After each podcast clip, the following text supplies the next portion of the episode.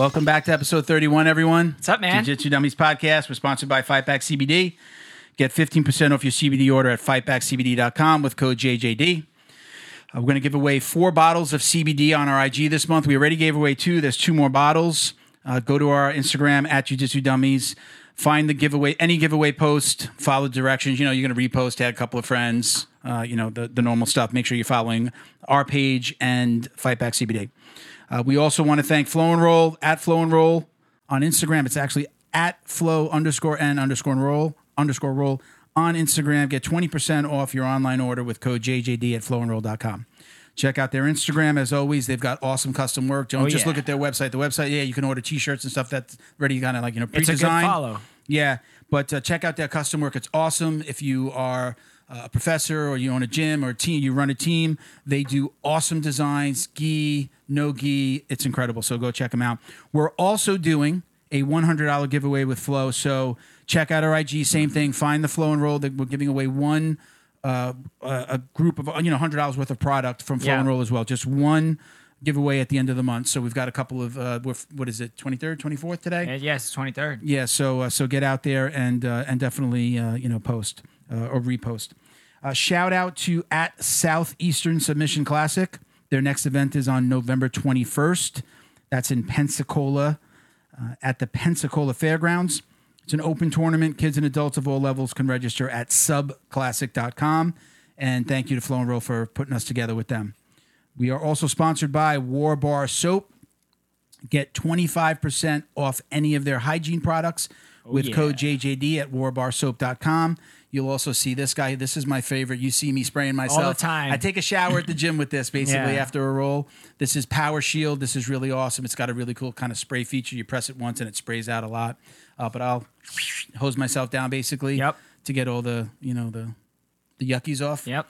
Um, so Bacteria. yeah, don't forget to like, comment, subscribe, share wherever you're watching or listening. We appreciate the feedback and support. And guys, with the holidays coming, we've had a really, really great response with Amazon uh, Smile. Yeah, I still use it. Yeah. I got people at my job using it. Awesome. I Yeah, yeah, yeah. appreciate it so I much. think you know, we've donated like close to like seventy or eighty Uh, dollars from all our purchases. And listen, I'm I, I'm starting to get checks from like Facebook and you know there's a company that handles it's like Network for Good Right. that sends you the money that you donate through Facebook or IG. So we appreciate it all. But with the holidays coming, this is a really great way for you not to have to do anything more than do your holiday shopping on Amazon. Yeah. And if you've set your settings to donate to us, just go on Amazon and just search Amazon Yeah. Smile. It'll bring you to the page. It just follow the directions. You'll be able to opt in to donating to the Jiu Jitsu Dummies Foundation and you get every order. Just type. My suggestion is type in just dummies, and it's the first one that pops There up. There you go. All Jiu-jitsu right. could be a hard word to spell sometimes. I got you. Awesome. That's that's Yeah. a great catch, man.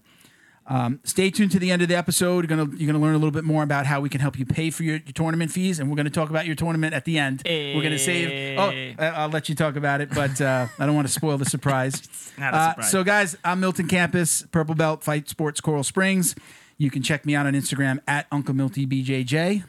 Oh, I'm Miguel Lecarica. I am a blue belt at Fight Sports Coral Springs. Hey, Springs. blue belt! No more senior white belt. uh, yeah, fight. Uh, I compete now. and and and Yeah. gold medal Nogi. nogi gold medal winner adult what i mean it gets really specific but yeah, Yeah. I, I did okay at a tournament undisputed nogi cha- is it undisputed nogi champion That- that- i don't know if we want to talk about it it? we're gonna hit it at the end of the Yeah. show we'll talk about it at the end of the show undisputed you know the guys from jits king he, Yeah. the uh, eddie I think he did like one tournament. Love him to death. There you go, Jits King on the screen. Yeah. Uh, he, Oh, yeah, he did won one. He did like one tournament, and he calls it Undisputed. un- undefeated, undefeated, Undefeated. champion. Yeah. So that it's it's awesome. That's where I got that from. So technically competitively i'm undefeated in nogi there you go. technically speaking Well, and you did gi as well. i did i got slaughtered though Did you? yeah it was a different Don't story. worry, it happens. it was fun Yeah. it was good Yeah. it's a good learning experience Okay, very cool. All right, guys, um, we're gonna dive right in with today's guest. Um, let's uh, you know, let's throw him up on the screen now. Let's uh, let's not wait. Uh, we're gonna put him up here. bam Joining us today is former U.S. Army combat engineer, purple belt, and author of the new book Roger Up. He sits on the board of the Resilient Warrior Foundation. Ladies and gentlemen, welcome Brett Magnuson. Hey. Welcome, Brett. How you doing, man? Make sure you're off of mute. Oh, hey, you're gotta, on mute. gotta take, o- take you off mute. Gotcha. Wow. hey, gotcha. You'd have thought I was a, you'd have thought I was a marine for a minute. there. Take the crayons out of your mouth. Too bad. Exactly. Too bad Junior's not here. How you doing, Brent? How's it going, man?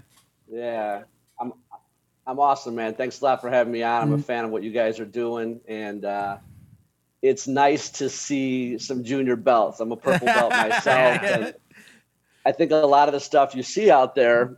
Uh, very similar to the military is you only see a lot of the high level stuff. You don't see a lot of the junior enlisted guy stuff. And in the jiu-jitsu world, um, where there's a tremendous amount of people doing amazing things like FloGrappling and all the interviews with Buchecha and Gordon Ryan and all the top guys, it's really cool to get the perspective of like your man there just Yeah. went from white belt to blue belt. That's Yeah. a big jump. And purple belt is like that middle of the road. I think Yeah. once you get the purple belt, you have made that commitment to yourself that okay, I'm gonna I'm gonna see this through. And it's cool that you guys are doing this. Awesome, awesome. You know, it's kind of funny because when we started this, you know, we didn't really know where it was going to go. I think the first two episodes we did it without a guest, like you know, it was just our our team, and it went over so well, and people liked it. And you know, I always tell everybody, uh, I think our audience is probably like mostly just from the interactions I see online is what I'm judging from. Is mostly like you know, kind of purple Yeah, belt. I mean, down, that's the purple- backbone, you know? Yeah, That's like, and and I always like to say this, and I think I might have said this to you on the phone, Brent.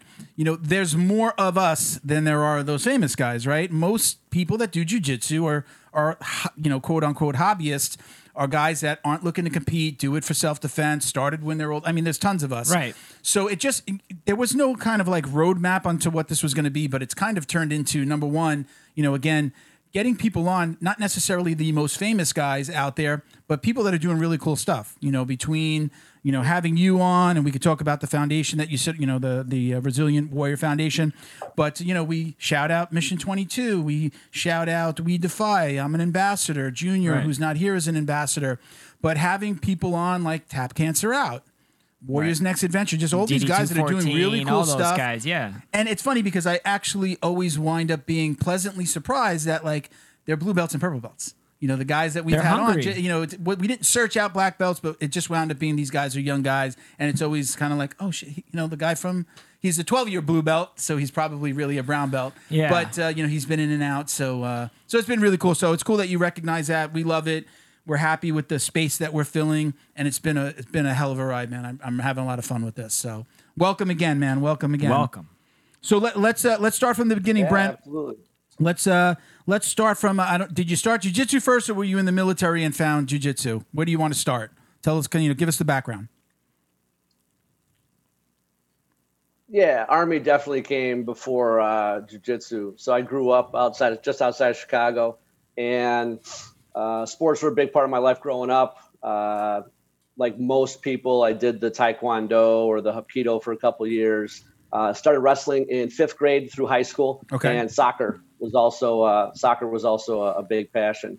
Man. and then did the army and then was cognizant of the fact that things were happening. I enlisted in 1996 so think you're only three years after Royce Gracie in 1993 really put jiu-jitsu on the map. So although 96 97 98 army combatives and gracie combatives were being kind of implemented into the at least into the army curriculum uh, they were still very new and fresh. And unless you were in uh, a spec op community, you probably weren't going to get much access to it. So um, I, I always knew about it, and and then finally, when I moved to Las Vegas in 2007, 2008 is when I first started training. Um, I started training with the Carlson Gracie team out there and have been pretty much training since 2008. And people would do the math and say, You've been training for 12 years, but you're purple belt.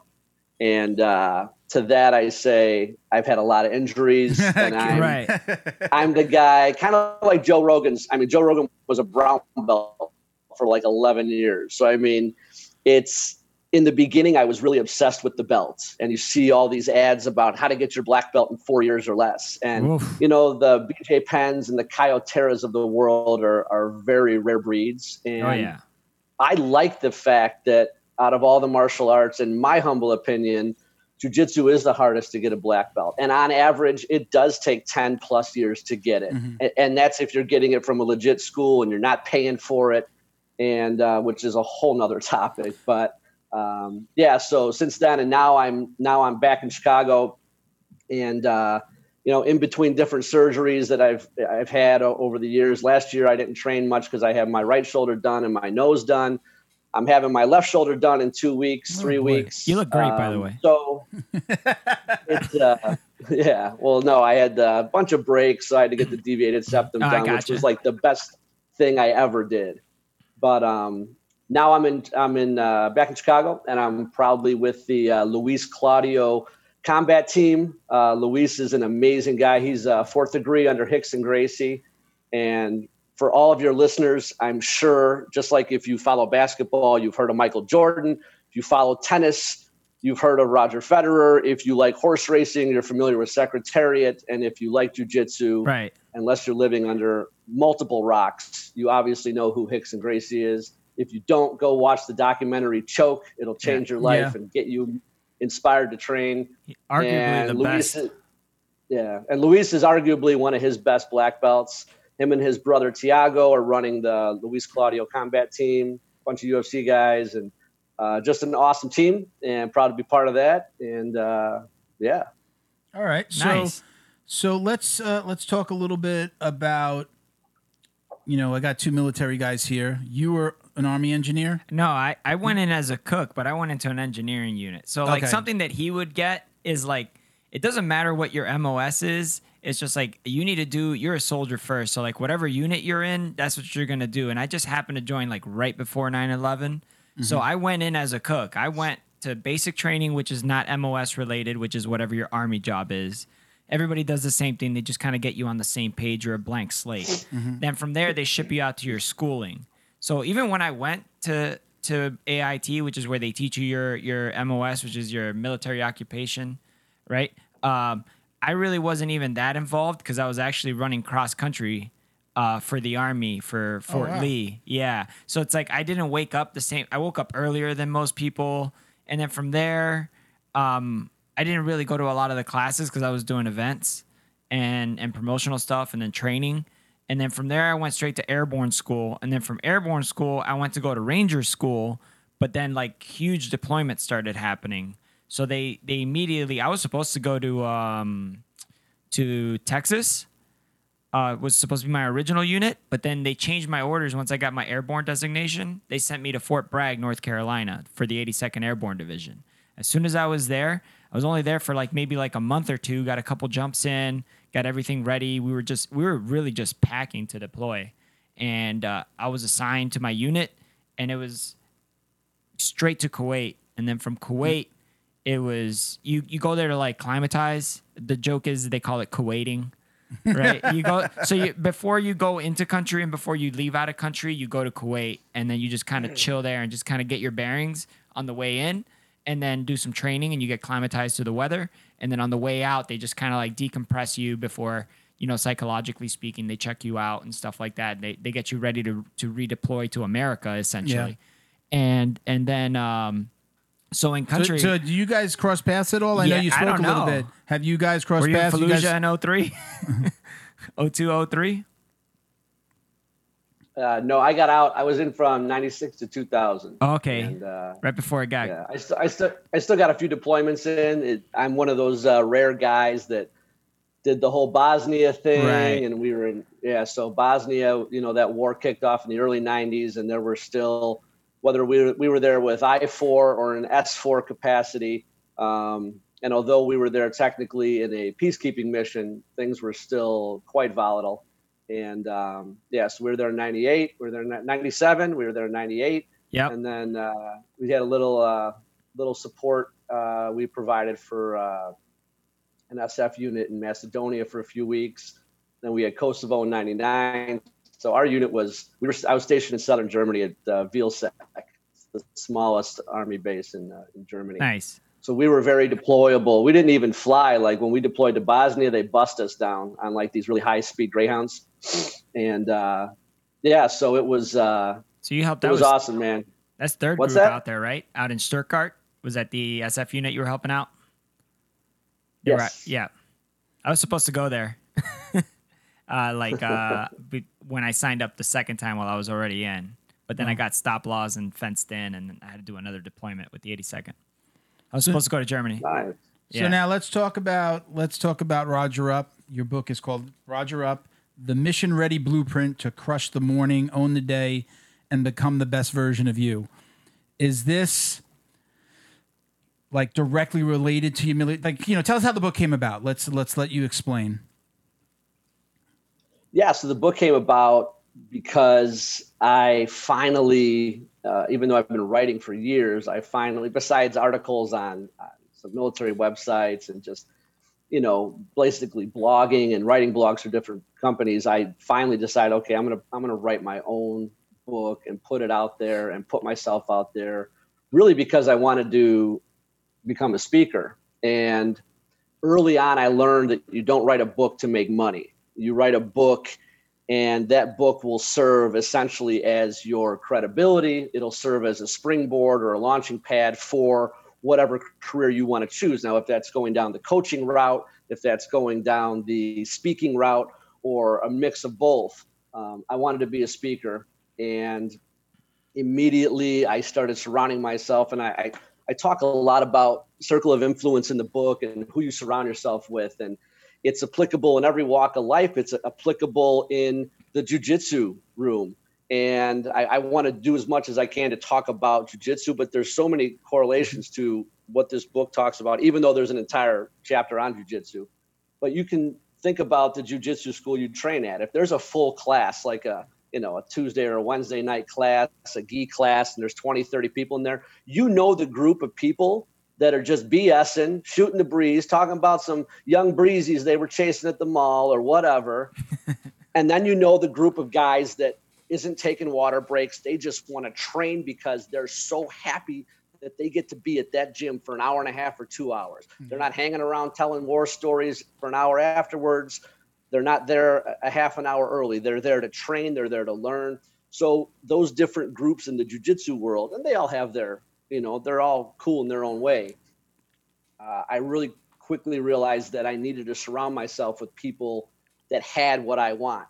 So, for example, Jason Redman, he's a retired SEAL. He wrote the forward to the book. Uh, he's become a really good friend over the last few years.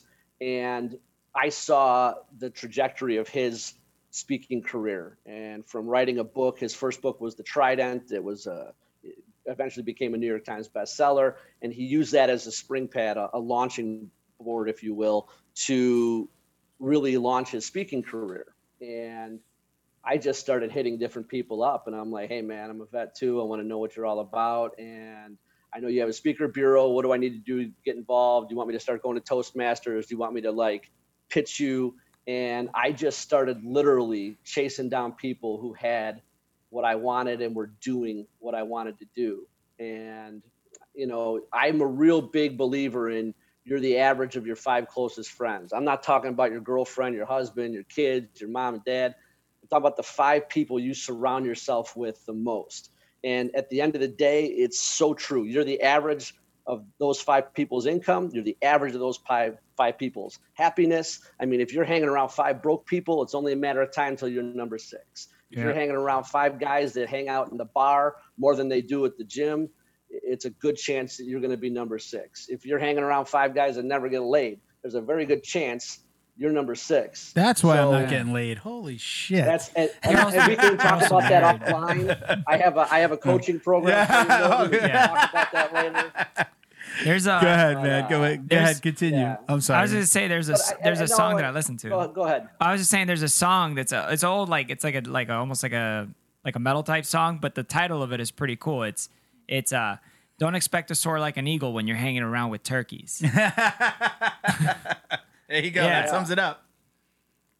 And there's some interesting elements because, as some people know, originally Benjamin Franklin was really pushing for the turkey to be our national bird. Uh, the eagle won out. I'm a big fan of the turkey. I'm actually scheduled to go shoot some in a couple of weeks. Up in nice. but um, yeah, it's uh, it's interesting, and I think you know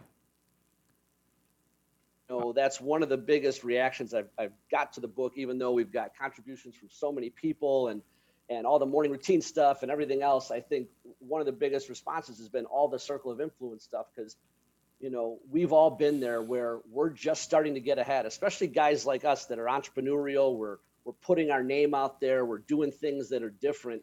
You're always going to have those proverbial crabs in the bucket that once you start getting a little success, they get salty and they want to pull you down.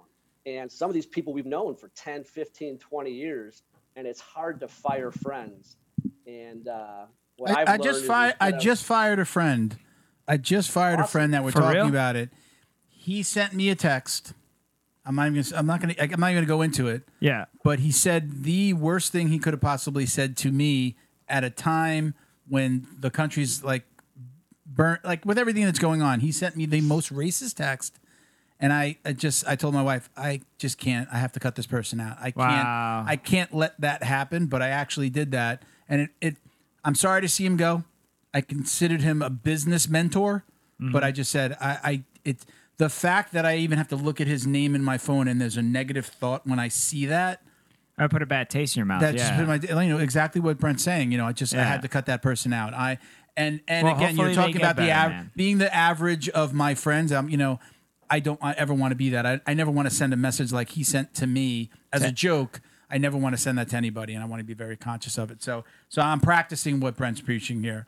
You That's know. cool. I man. won't get. I'm not going to get rid of you, Miguel. I will not get rid of you, buddy. I I mean all all my joke all my jokes are tasteless. Yeah. There's I'm not offending anybody. Go ahead, I'm Brent. I, I didn't mean. bad. I didn't mean to interrupt you, but go ahead. Finish your thought. No, that's awesome. I love hearing stuff like Mm-hmm. Yeah. that. And good on you for it. It's hard Yeah. to fire people, whether you've known them for two years or 20 years. And, you know, quite honestly, that's one of the most amazing things the military taught me is I had guy, I enlisted when I was 19. Okay. I had guys I grew up with in an awesome suburb of Chicago called Oak Brook Terrace. And man, we were thick as thieves. This is 80s and 90s. Uh, and and I loved these guys, and I still talk to a ton of them. I just got married for the first time two years ago. A lot of them were at the wedding. Thank you. But and and you can relate to this, and every guy and gal that has served can relate to this, especially if you're attached to a combat unit and you're deploying.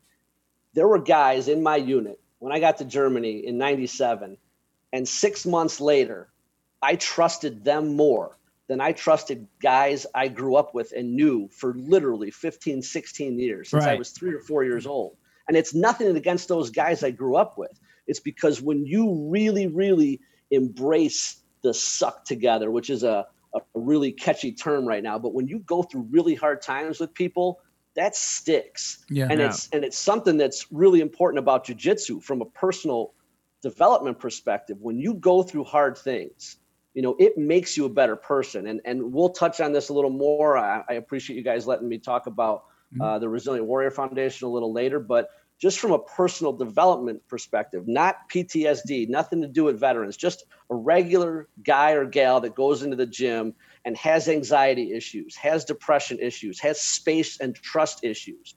When you're on your back and you've got a 200 pound gorilla sweating all over you and literally trying to strangle you, even though it's training, you have to put your life and your limbs mm-hmm. and trust that person. And when you've got that type of person on you and you're a smaller guy or gal, you know, it builds trust and it builds confidence and it relieves anxiety knowing that you're able to get out of that. Even if you popped up, you know, you, you swept them, you got up and you ran, you've escaped that situation. Right. Yeah. And this stuff builds character. I mean, jujitsu is one of the biggest character builders in the world. And it, and we can have a whole nother conversation about it, what it does for the male ego, which needs tremendous uh, humbling. Oh yeah. But Oh uh, yeah. I'll get I'll get off my soapbox for a Well, minute. I, I love that you, you're mentioning that. I mean, we're you know we're preaching to the choir a little bit here in this room, but for those people that are out there, parents that are listening, or anybody that's listening, even considering or thinking about doing jujitsu, um, I love hearing it from someone like you, who you said you did taekwondo when you were younger, and you found jujitsu, and you see the value and the difference. Um, I know I, I was watching the podcast uh, that you did with uh, with Mind Dog, and um, you know you were talking about your wife. Uh, your wife, you, you use your wife as an example. Does she also train jujitsu? She doesn't. My nine-year-old stepdaughter does. Your wife does not. And um, um, my wife does not okay. train. No. Okay. Okay, so you use her as an example, but, But, I, you know, uh, I, I use that same example with my wife, and I, and I tell her because she doesn't. She does. She does kickboxing. She has like one of those kickboxing gyms that she goes to. Uh, it's pretty cool. She gets. She loves it. She's fallen in love with it, like I fell in love with jujitsu. That's awesome. She truly understands it, but I cannot get her on the mat. I can't even get her to practice with me, and I'm telling her, you have to understand that if you took everything that you know from your kickboxing and tried to fend off a guy like me who's 230 plus you you're not going to be able to hit me hard enough to keep me away to knock me down to knock me out. If all i have to do is get an arm and i don't really think that she understands that.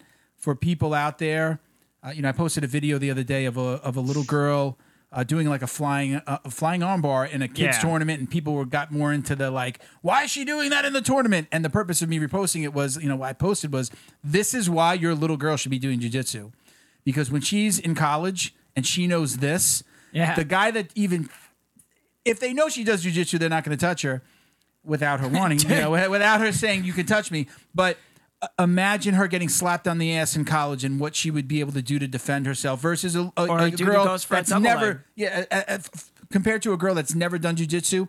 That's why I preach jujitsu. That's why I tell parents when they ask me, they just hear jujitsu and they think martial arts. Yeah. But when a parent talks to me, I say, listen, I think that it's great if they do any martial art for the discipline. But if you truly want them to be able to defend themselves, they have to be doing jujitsu. And if that means going to an MMA gym where they do stand up and jujitsu, great. I'm a big fan of that. But at very least, they need to know some jujitsu. They need to know, and you use this example, Brent, on on that podcast. If there is a man on top of my daughter or my wife that's you know trying to assault her, she if she does not know jujitsu, she is not going Yeah. to be able to get that man off of her. Where at very least with jujitsu, she's going to be able to buy some time, sweep. scream, yell, keep that person from really truly assaulting her. Yeah. And and she's going to fare better than if she didn't. Her kickboxing is not going to fend off that guy my size trying to hold her Yeah. down. At least you have good cardio. She'll have good cardio. Yeah.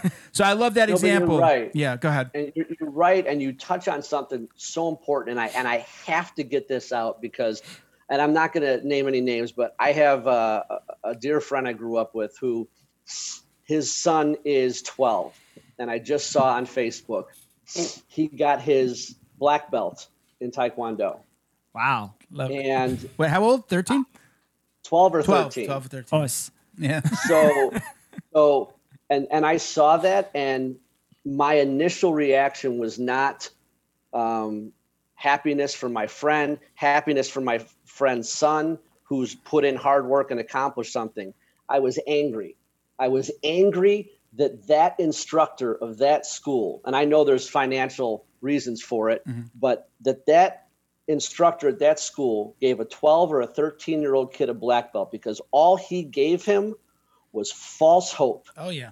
and false confidence. Because I've got news for you. If that kid goes out there, and any kid is going to be very, it doesn't matter how humbled he is by the martial art, he's going to be confident that he can kick and break all these boards. Unfortunately, he hasn't been, and it hasn't been reinforced with him that boards don't hit back. Mm-hmm. But that little savage wrestler who at 13 or 14 already has cauliflower ears and, and has dreams of wrestling at Iowa,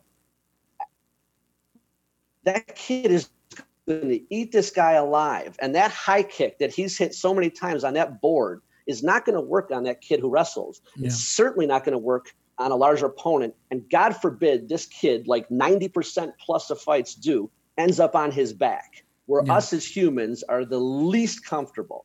And especially a guy like me who started wrestling in fifth grade, the last place you want to be is your back. And what jujitsu does an amazing job of very mm-hmm. quickly is not just teaching you what to do off your back, but getting you comfortable there, where you're inevitably, if you're ever in a serious physical altercation, you're probably going to end up there and to be comfortable there. And then to jump on what Milton said very quickly, is taking a step further, daughter, which just based on, like you said, college life and just the fact that men are naturally larger and blah, blah, blah, blah, blah. There's a very good chance that she ends up in that position. And when she knows what to do, and God forbid, little Billy had a couple of Miller Lights and wants to get a little too frisky, I can promise you, Billy's going to the ER with a broken arm at minimum. minimum. And that's important to me. And it should be important to every single parent out there. And Milton, you, you hit it absolutely on the head. There, the martial arts are an amazing thing. But in 1993, we found out once and for all what happens when a kung fu guy fights a wrestler, when a boxer fights a taekwondo guy. And this 170 pound, six foot one Royce Gracie that looked like a part time flipping accountant mm-hmm. came in without throwing a single punch and strangled everyone. Yeah. And then we realized, wow, this makes and, sense. It's and just to touch on that, it works. And just to touch on that, Hoist wasn't the best. Yeah. He was just a really good face for Gracie Jiu Jitsu. If they wanted to throw a murderer in there, they would have thrown Rickson yeah. in there. Everybody yeah. knows that. So it's like that wasn't even. Yeah, he's in the stable, top three, but not. Now, I, one of the things, you know, I have I have two girls. I have a 27 year old daughter, and I have a 16 year old stepdaughter. I know that you you have a, a stepdaughter as well. One of the th- if I had a boy, and you know, Miguel's got a boy that's just started. Got jiu-jitsu. a boy and a girl. Yeah, boy and a yeah. girl, both doing jujitsu. And one of the things, again, you know, I, I, probably haven't said this as much to parents, but I talk a little bit more about the discipline of jujitsu. But if you think that you're, and and Mauricio's got a great story for this. If you have a child that is aggressive, and you think is is going to be a bully, bring him to jujitsu. Yep. Oh boy, it's going to humble. Not Knock only is it going to humble him, but if you bring him to the right school with the good, good kids program, and they're going to be rewarded or penalized for grades. Yep. Actions taken off the mat, finding out they were in a fight. They don't want to get in trouble with professor. Professor be, become, you know, is almost like a second father in most cases. I know Felipe, yep. our, our, professor, is like that. He cares about that stuff. Those kids are more scared of them, fi- of him finding out that they got bad grades or got into a fight than their parents finding out. So yeah. if you've got a kid that's aggressive and you think he needs to be humbled, jujitsu is jujitsu is the martial art for for you, for them, for that child because it's going. You said it uh, uh, before, Brent. It is the most humbling of of any of the martial arts, in my opinion. And I, you know, I've done a little Muay Thai. I did karate when I was younger. I did American Taekwondo as a teenager. Short stints. Yeah. This is the longest I've ever stayed with the yeah. martial art and you know it's addicting to us but again very humbling for for anyone of any age. Cooper's getting it cooper's getting it right now. Yeah. like uh, i mean he's been doing it for like a month or two now and uh, he's going against another little boy and they're both like same level start at same time and cooper's uh, a little bit better at the takedowns and staying on top against that little kid. And you know and they're both white belts you know like super beginner and they're the same size same age. And then he'll go against a kid who's not that much older than him but is already like a gray belt solid yeah. gray belt and a little bit smaller than Cooper. And this kid's like just looking around the room, just manhandling my son essentially. And but but Cooper realized, or even against another girl who just started uh, last summer camp, uh, for obvious reasons, not saying any names or anything like that, but like she's way smaller than Cooper and just dist- I mean, this girl has a smile on her face when she subs people. It's like the coolest thing to watch. Like yeah. I, I watch her just go against people just because I know it's going to be a good role. But and, I, but but what all I'm saying is like Cooper's learning like, oh, I could do this to this guy, but when I go against this guy or this girl, like this happens to me. And he's gone through like, oh, I just can't That's the humbling part. That's exactly. the humbling part. He's, he's getting it. He knows. Yeah. He knows that like it, it, I could uh, sometimes I'm the nail and sometimes yeah. I'm the hammer, yeah. bro. Like shit rolls downhill, and you and you see it in his performance. You yeah. see when he goes when he's the hammer, you see him be super aggressive. Yeah. But when he's the nail and he knows he he's outmatched, you know, not even physically, just technically. He even gets the technical aspect of it. He's more conservative yeah. with what he does. Yeah. Yeah.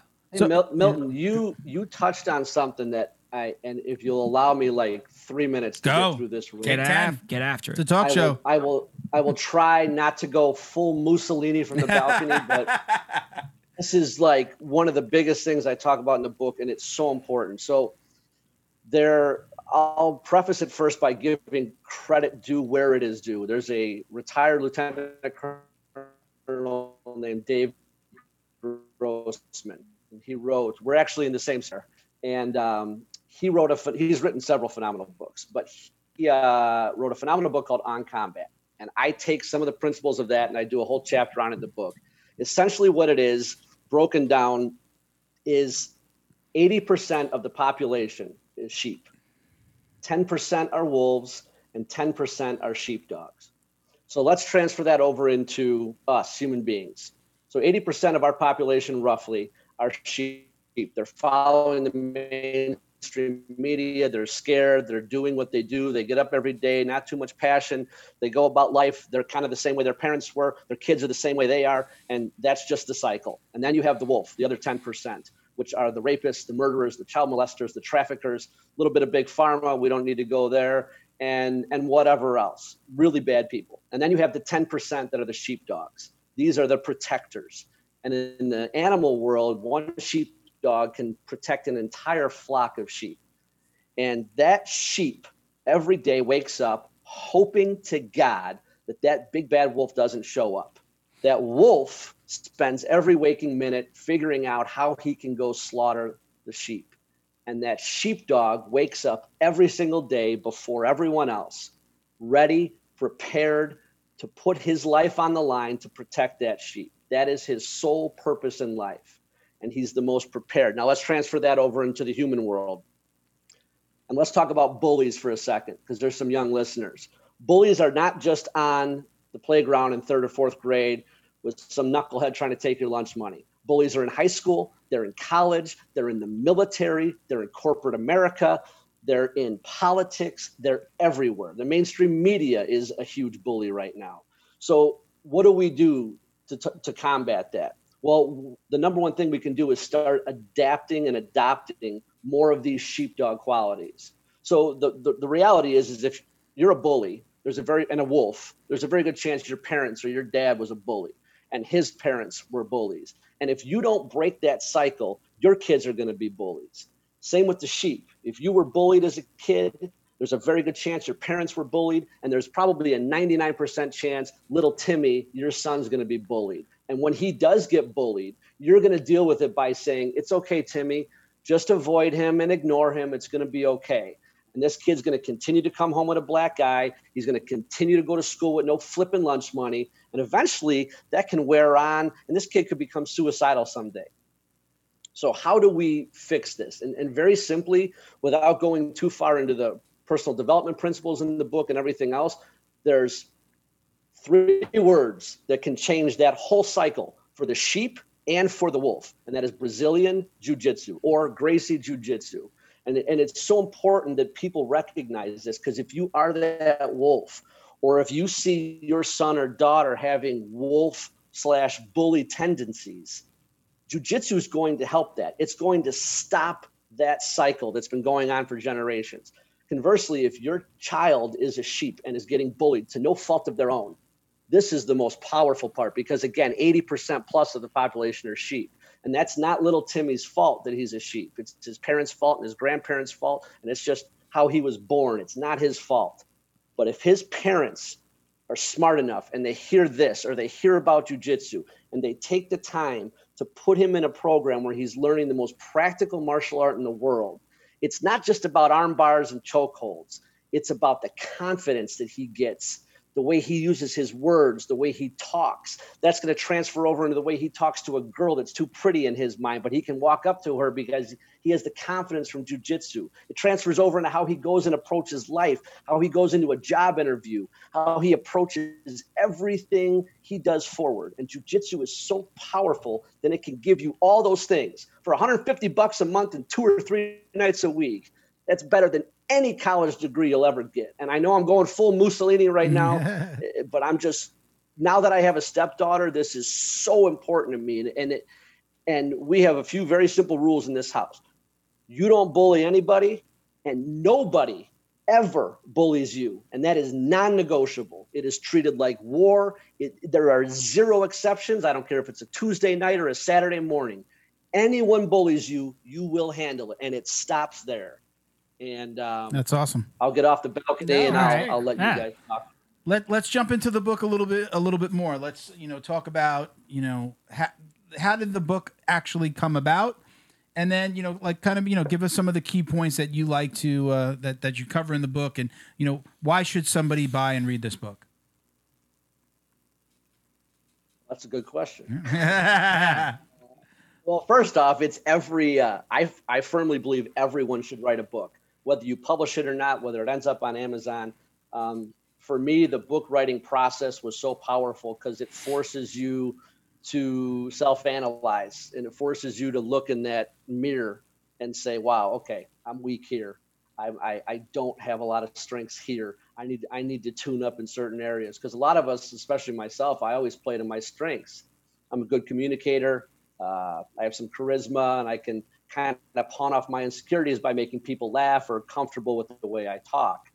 But I have insecurities just like everyone else, and I have things that I need to work on. And this book, uh, if this book helps anyone out there set goals and become a better version of themselves, half as much as it helped me become a better person, then I've certainly done my job. And, you know, I think the reason you should buy this book is because I believe the ebook right now is like 9.97. I don't know of many returns on investments for less than $10 than this book's going to give you. And it's not just me. You've got contributions in here from Jason Redman, who spent 21 years in the SEAL teams, has had over 40 surgeries after getting shot in the face and the arm, and trem- tre- overcame tremendous adversity. And he puts that in the forward. You've got contributions from people like Tony Robbins and Jocko Willink and Tim Ferriss and Brian Tracy talking about what makes their morning routine so important. And I've taken from all of those and tried to put it into a simple, easy read that has some embarrassing stories about myself. Again, challenging myself to put myself out there. There's a funny story in there about basic training where the only thing I had seen prior to going to basic training was the movie Stripes. wow. And funny enough, I did my basic training at Fort Knox in 96. I was actually the last all male basic training wow. to go through. And believe it or not, that's actually the same obstacle course at Fort Knox that John Candy goes barreling down into the woods during right. their basic training. That's and if hilarious. anybody doesn't know that, let me just insert this here because our younger viewers are not going to know. Look up just Google Stripes. What is it? Uh, uh, not Bill, Bill Murray, Murray, Harold yeah. Ramis. Bill Murray, Harold Ramis, yeah. John John Candy. Candy are in this movie. Watch that movie; it is hilarious. You know, it, and just to, I knew some police officers you know, and MPs and stuff like that while I was in, and they said Super Troopers is more accurate than to like real police life. In, than, in the army than, though, or, or no, no, period? just like period, just yeah. like then than like any other type of serious police movie where it's like some serious actor trying to solve a crime versus it's like movies like that, like like like Stripes, like Jarhead, like yeah. those movies are more accurate than like your Black Hawk Downs and your yeah. like nobody's walking yeah. around shooting wild boar off of a Kiowa and then getting yeah. into an argument with like some high brass about how this is your safety. Yeah. Like no. Yeah. Th- those movies just are more accurate. When Bill Murray, yeah, just the scene when Bill Murray and Harold Ramis go to the recruiter and he's like, are you two homosexuals? And Bill Murray's like, no, but we're willing to learn. it's just such an amazing line. Anyone that's gone to anyone that's gone to MEPS and anyone that's go, you know you're going to get some goofy questions. At least right. did 20 years ago. Now, now things are a little different. But uh, I don't know. They made us duck walk naked, man. When I went to MEPS, so that was weird. What's MEPS for yeah. those who don't know? Oh, so it's like uh, it's essentially processing. like yeah, processing okay. before, and then they also they like a lot of people i took my i took my uh, my test in high school like the written portion of it and then i just had to go do the physical portion because i was in rotc all of high school also wrestled in high school shout out.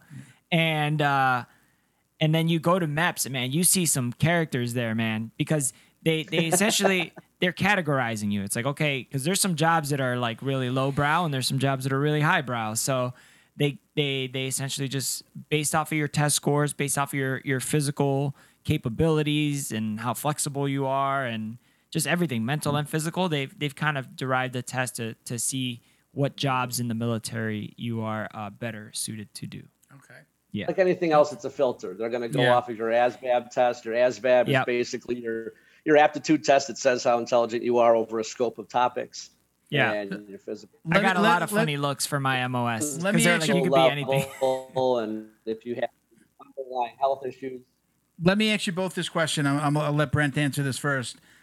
if you could do it all over, I always want to ask this question because I'm somebody Yeah. that you know considered going into the military and then just didn't. Would you do it all over again? not only would I do it all over again, but I'm 44 years old and um, I still miss it. You know, I got a uh, I got a TBI in '98 in Bosnia, and uh, you know I was. You, you hear this from some guys, but that's why when I you know when I'm around guys like Redman who did 21 years, distinguished service. Last year when I was talking with Jocko in Chicago, we had a nice 15 minute conversation about uh, he loves combat engineers because they provided a lot of support for for him and Ramadi. And talking to these guys, you know, I, I just had an old squad leader that just retired. Uh, shout out to my former uh, squad leader James Scully and Scully just retired as a command sergeant major after 32 years. I wanted that. I That's a was long I was drinking the Kool Aid by the buckets, and um, that TBI in '98 messed me up and you know i covered it up the best i could but you know sleep issues and headaches and all the other nonsense that came. And by 2000 it was enough was enough. And uh, when you're attached to a combat unit and you hear those words non-deployable that's basically like being a brand new blue belt and the guy's telling you you can never compete Wow. so imagine being a 22 year old brand new blue belt, and all you want to do is go out there and put it on the line and test yourself for you and your team, and you're told you can't compete. It's the same shitty feeling when you're an army guy and you're in a combat unit and you're told you are non-deployable. Wow. That sucks. It's, it's two two most heartbreaking words um, anyone in that capacity could hear, and um, yeah, so that's my long, detailed answer. In other words, I wish I could have done a, a full career, but um, you know, everything happens for a reason. Yeah. And uh, I'm I'm not the most religious guy. I'm more of a power of the universe guy. Is kind of as that sounds to some people, but everything happens for a reason. And who knows, man? I mean, I could have I could have done my first deployment to Iraq or Afghanistan and got smoked, and that was it. Yeah. And you, you never know. So it is what it is. I got to serve. I'm proud of every day, every month, every year. I got to to rock that flag and get a gun and do some good for uh, for God and country. Would you do it all over again, Miguel? Absolutely. Yeah. Yeah, it's the same thing. It's just, I if I wouldn't have gotten out, I wouldn't have met my wife. I wouldn't have had my kids. Yeah. But if you're talking about have my cake and eat it too scenario, yeah, I'd probably. And, and you know what? It probably wouldn't even be smart because I'm like the type of dude when I do something, I do it all the way. So I was on my way to wanting to go to SF. I tried the first time, but I wasn't a U.S. citizen at the time, so I wasn't allowed. And then by the time I got my citizenship, I was already like fenced in and about to go to my third deployment. And then uh, some personal stuff happened, and I decided to to uh, you know get out after eight years. And Citizenship. Where are you from? uh, Colombia. Yeah, I was born in Cartagena, Colombia, and I got my I actually got my my citizenship, my second deployment in BIAP. That's Baghdad International Airport. I wasn't stationed there, but I drove there, you know, with a, a group of people, not by myself, and uh, uh, and we were all in the Chow Hall tent, and we got sworn in by George W. Bush on a television set. Yeah. And the funniest part of that story was uh, they like make one guy sing the the Pledge of Allegiance, and they pick like the most Korean dude to do it. so it was like a hundred people in there trying not to laugh while he was singing the Pledge of Allegiance, and then we got mortared like ten minutes after. oh gosh. So yeah.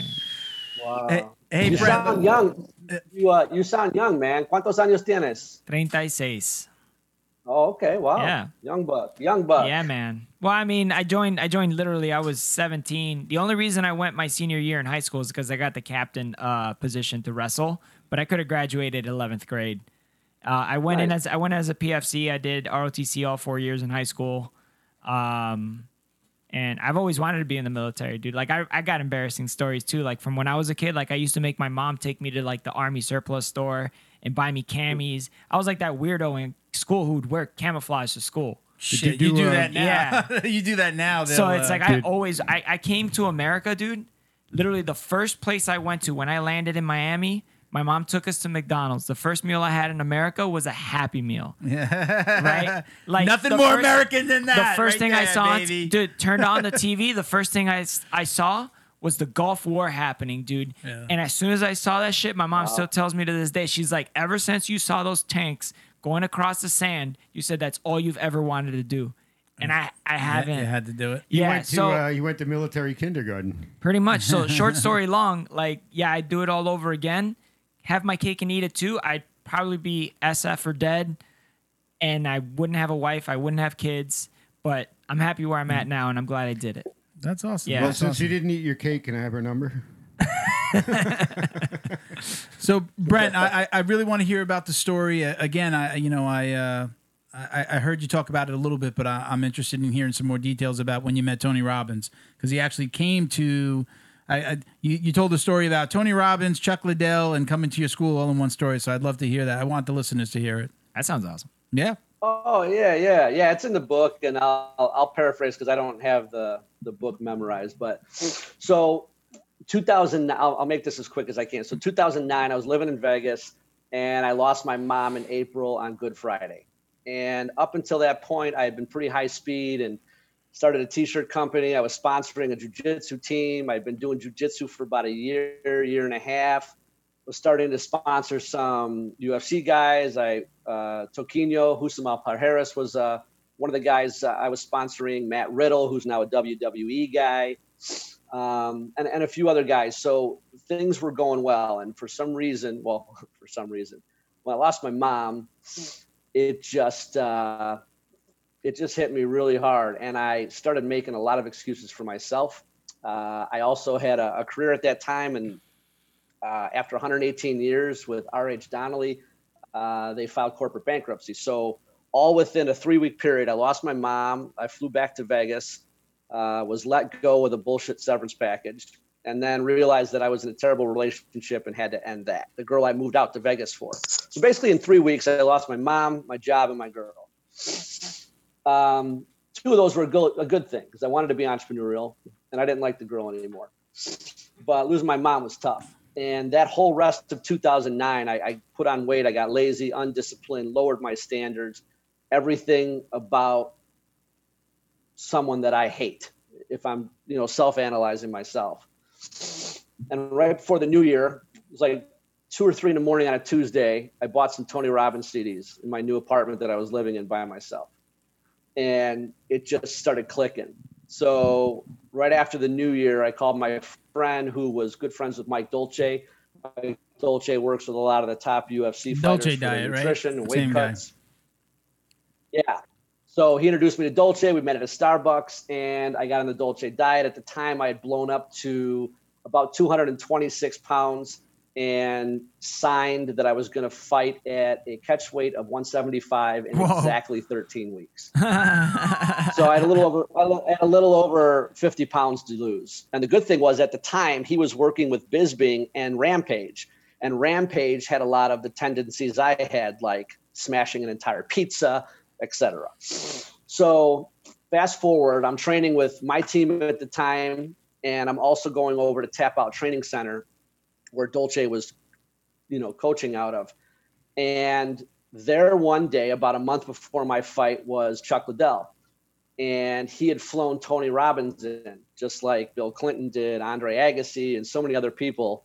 And he had flown in Tony Robbins to help, you know, resurrect his career and really work on his mental game.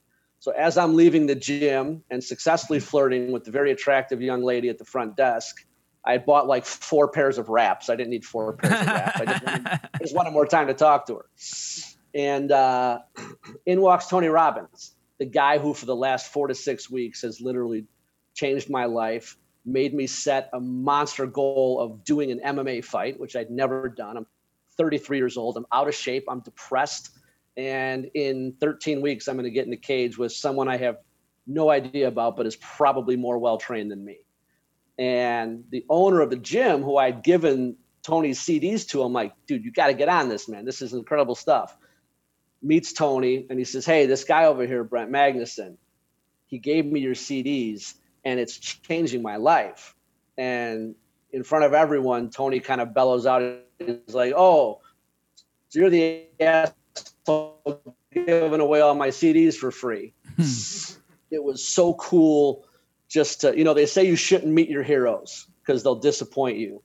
And I've met a few, but I can tell you, and hero is a word that, you know, gets thrown around pretty haphazardly. But at that point in my life, he really was a hero for me. And he, did not disappoint in any way. Before he walked in to talk to Chuck, he pulled me off to the side and we talked for about two to three minutes. And it's one of the most important conversations I've ever had in my life.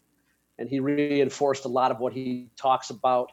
Um, but more importantly, he reinforced the self worth that I had really let go. And it's emotional for me to talk about it. Like I'm, I'm a grown man and I'm getting emotional thinking about it. It was 10 years ago. And I mean, it's, uh, you know it's uh it's a big deal when you're you're told by someone that's helped millions of people. And i try not to put people on a pedestal but when you're desperate um, you'll listen. And i'm glad i listened that day and I, I learned some stuff that i'm still trying to apply to my life today.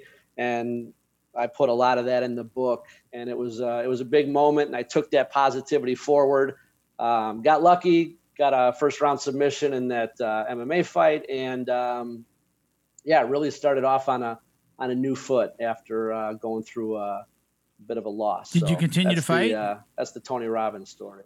Did you continue to fight after no, that? No, I just did the one, man. Yeah. With there you go. Get out no, while you're on top. No. Undefeated. yeah. Undefeated. Undefeated. Undisputed. You Have you met Miguel? He's undefeated in his jiu-jitsu Nogi. tournament He's at Nogi. Adult. Yeah. in his entire career. And it sucks Oh my god, it's such bullshit. Like someone was trying to help me write a bio, and they're like, "You need to put on there that you're an undefeated MMA fighter." yeah, okay.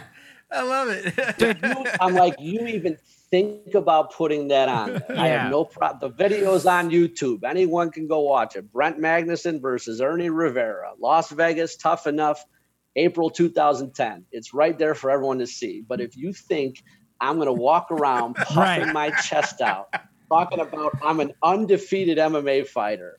Like literally, I should just move to Siberia you now. Should. Yeah. so Dude, that is not uh, hands down the best thing about winning that was I went to open mat the next day and I went there. People said congratulations and immediately started making fun of me, which is yes. the best. That's the best. That's the people yeah. you need to be hanging around yeah, with. Like don't don't walk around don't think you're Billy Badass or yeah. whatever. Like it's awesome. Yeah. Like that's how you should be. Like I don't feel. I feel like I just showed up. You yeah. know what I'm saying? I showed up. You know, luck is uh, when when opportunity meets preparedness, right? And dude, I, all I had to do was show up. I literally found out the day before the the thing was. I, I, was like at work on Friday when I found out that I was competing the next day. I thought it was it was November. It's recorded. I'm like November 17th, November 17th. They combined the two the, different events. Two different events, and I I don't know what it was. I think I was looking at the IBJJF schedule because I really want to sign up for an event, and uh, and I was like, what? No, wait, that's tomorrow. And I was like, going, and they had me like as a white belt, and they had me at like 180 something, and I was like, bro, I'm everything like, was wrong. I'm like, I'm 192. I'm a white. I'm a blue belt now. Like, so I had to like, I was like emailing that whole night, and then like getting ready, and I went to like Target like at 10 o'clock at night after practice, and yeah, I went to the kids nogi class to just kind of like loosen up because I was like, oh, I got to do nogi and gi, and I've been using my Saturdays for this, you know, and not doing nogi. Yeah. So I was like, man, it was just a hot mess of a hey, day. I gotta throw, I gotta throw something in real quick about that MMA fight. So it was in Vegas, and I was with the Carlson Gracie team at the time, and on that same card, I was like the first or second fight of the night. And on that same card, the main event was Frank Mir's nephew, or cousin, Larry Mir. Um, and he just sounds fight. funny. it, yeah, it, just sounds like no. you're making this up now. no, Larry no, Mir was there. I'm not. And Larry Mir, Larry Mir actually had a big fight with Ryan Couture. So you had the yeah. Couture oh, son. the Mirs in the same promotion, Tough Enough. But so right before I'm about to walk out, and like I'm so pumped for the whole thing. Everything's planned. I'm coming out to Thunderstruck to honor Arturo Gatti, one of my favorite boxers. I've got killers in my corner. I'm just, I'm ready to go. I'm as prepared as I could possibly be. And right before I walk out, Frank Mir, who's in the back, and you know, you're just rolling and working on position, last minute stuff. And Frank Mir comes over and he says, Hey, man, what are you, like six one? I said, Yeah. He's like, "This guy you're fighting is like five foot ten, five foot nine. He's like, if you get this guy in the ropes, use your height and ragdoll him." I'm like, well, what does that mean? I'm like, I got my blue belt like three weeks before the fight. Oh, wow. And I'm like, well, what do you mean ragdoll him? And he literally grabs me. He goes over my head and just puts me in like a modified guillotine just to like throw me off. And he, and then okay, so fast forward, I go out there. It's in the first round, and I throw like a teep kick. And I know this guy's a taekwondo guy and a boxer. He doesn't really have much jujitsu. And we get against the ropes, and I do exactly what Frank Mir like eight minutes prior told me to do. Fresh in I head. take him down and then I get position and I I Kimura him. And I was just like, so that is the Frank. And by the way, Frank Mir is a fantastic. He used to train at our gym as well. He's a fantastic uh, jujitsu guy. Obviously, mm. you know he's breaking Tim Sylvia's arm yeah. and everything else. Yeah. But Monster very cool man. Frank Mir story. Super humble guy, former UFC champ and he takes time out of his night to talk to little old Brent and say, "Hey, man, you need to ragdoll this guy. You're a lot taller than him." So super cool. Yeah, that's a neat are, story. Are you still? Are you a UFC fan? Oh, huge man. Yeah. yeah. Who do you got yeah. today? I mean, we're, we're filming it's on. Uh, the, yeah, it's right happening now. right now. They're filming. They're they're fighting during the day. But who do you got? Gaethje or Khabib? Yeah, I mean, you know, I, I'd like to see Gaethje win. Not that I have anything against uh, Khabib um, I think Khabib's amazing, but I also think that there are some big holes in his game, and it's mm-hmm. easy for a one and zero oh amateur undefeated undefeated MMA undefeated. Just say undefeated. Yeah. You don't have to say one and zero. Say that, but um, you know, and, and at the same time, I want Khabib to win because I really want to see Khabib and GSP because yeah. I think GSP absolutely mauls and submits him. Wow. That's wow. my take. But I think Khabib gets it done tonight. Uh, but and and I'm pulling for him because I want to see that super fight, and it's one fight that I understand Khabib's dad wanted. He yeah. wanted him to fight GSP, and I think GSP is absolutely the best to ever do it. Um, I and I think he mauls Khabib. I think his wrestling's better than Khabib's. I think his submission game. I think everything GSP does is better than Khabib. Those are some bold statements. They are, and I and I think they're factual. And I, I think I, a lot agree, of people, I agree with them. I agree you know, with I them. think a lot of people, you know, I mean, GSP is naturally a bigger guy. He's guy. a bigger dude, yeah, for sure. But his cardio's better. His he's stronger. He's, I believe, he's More a better flexible. wrestler. He's a better scrambler. He's he's got better submissions. He's got better submissions in the places that they're important. He's good off his back, and yeah, I think GSP actually takes Khabib down. But Yeah. that's just me. Who do you got tonight? Gaethje? Tonight? Ga- oh, today. like I said, bold bold statements, but I agree. I agree. Yeah, I think. I mean, hey, shout out to the matchmakers. That's a match where I'm like, I don't know who wins this. It's anybody's game. It's, it's who makes the least mistakes is gonna win this one. You're talking about Gaethje, Gaethje, Khabib. Okay, today. Yeah, I don't know who's gonna win that I, fight. s- I saw some. I was watching some film. You know, it's shit online uh, the last couple days, and when you talk about holes in his game, and he's gotten better, but I mean, there's holes in his stand up. Yeah. You know, even going back to He the to the McGregor fight, you know, McGregor connected, connected Yeah. well. Gaethje's a little bit more wild, and can take a punch. he doesn't like That- that. When people say that about him, Who? he's not wild. He's calculated, Who, but it looks wild. Yeah. Gaethje? He actually Bullshit. physically gets mad when you say he's wild. Bullshit. He's he's wild. I mean, he's wild, and he can.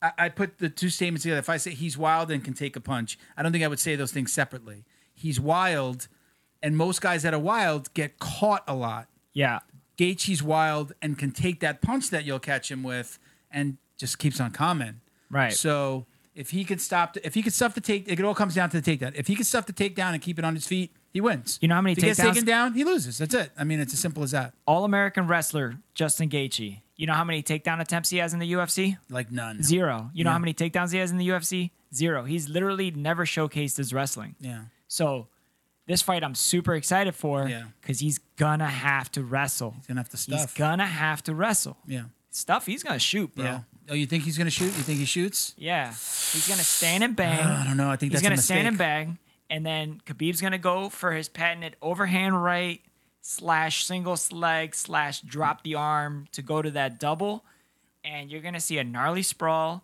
and a gnarly crossface, and I don't know if that's gonna be enough stuff to stop Khabib, but like I said, man, great match. It's gonna be Yeah. a great match. I don't know who oh. wins it, man. All right. Anybody could it. win that one. And it's during the day. It's like actually what It's the, at, the, well, the the main, card started starts at two, right? At two, where Yeah, it's two thirty It's here currently paused right now. at your I'm house. not joking. Yeah, I'm, that's a pro tip. Just letting you know, pro tip. So like you know these UFC commercials are like ridiculously long. So said because it's all on an app now. Even the pay per view event, what we do is we just go about our days, and then we we've got it down time to where we pause it when it starts, and then we watch it later on in the day.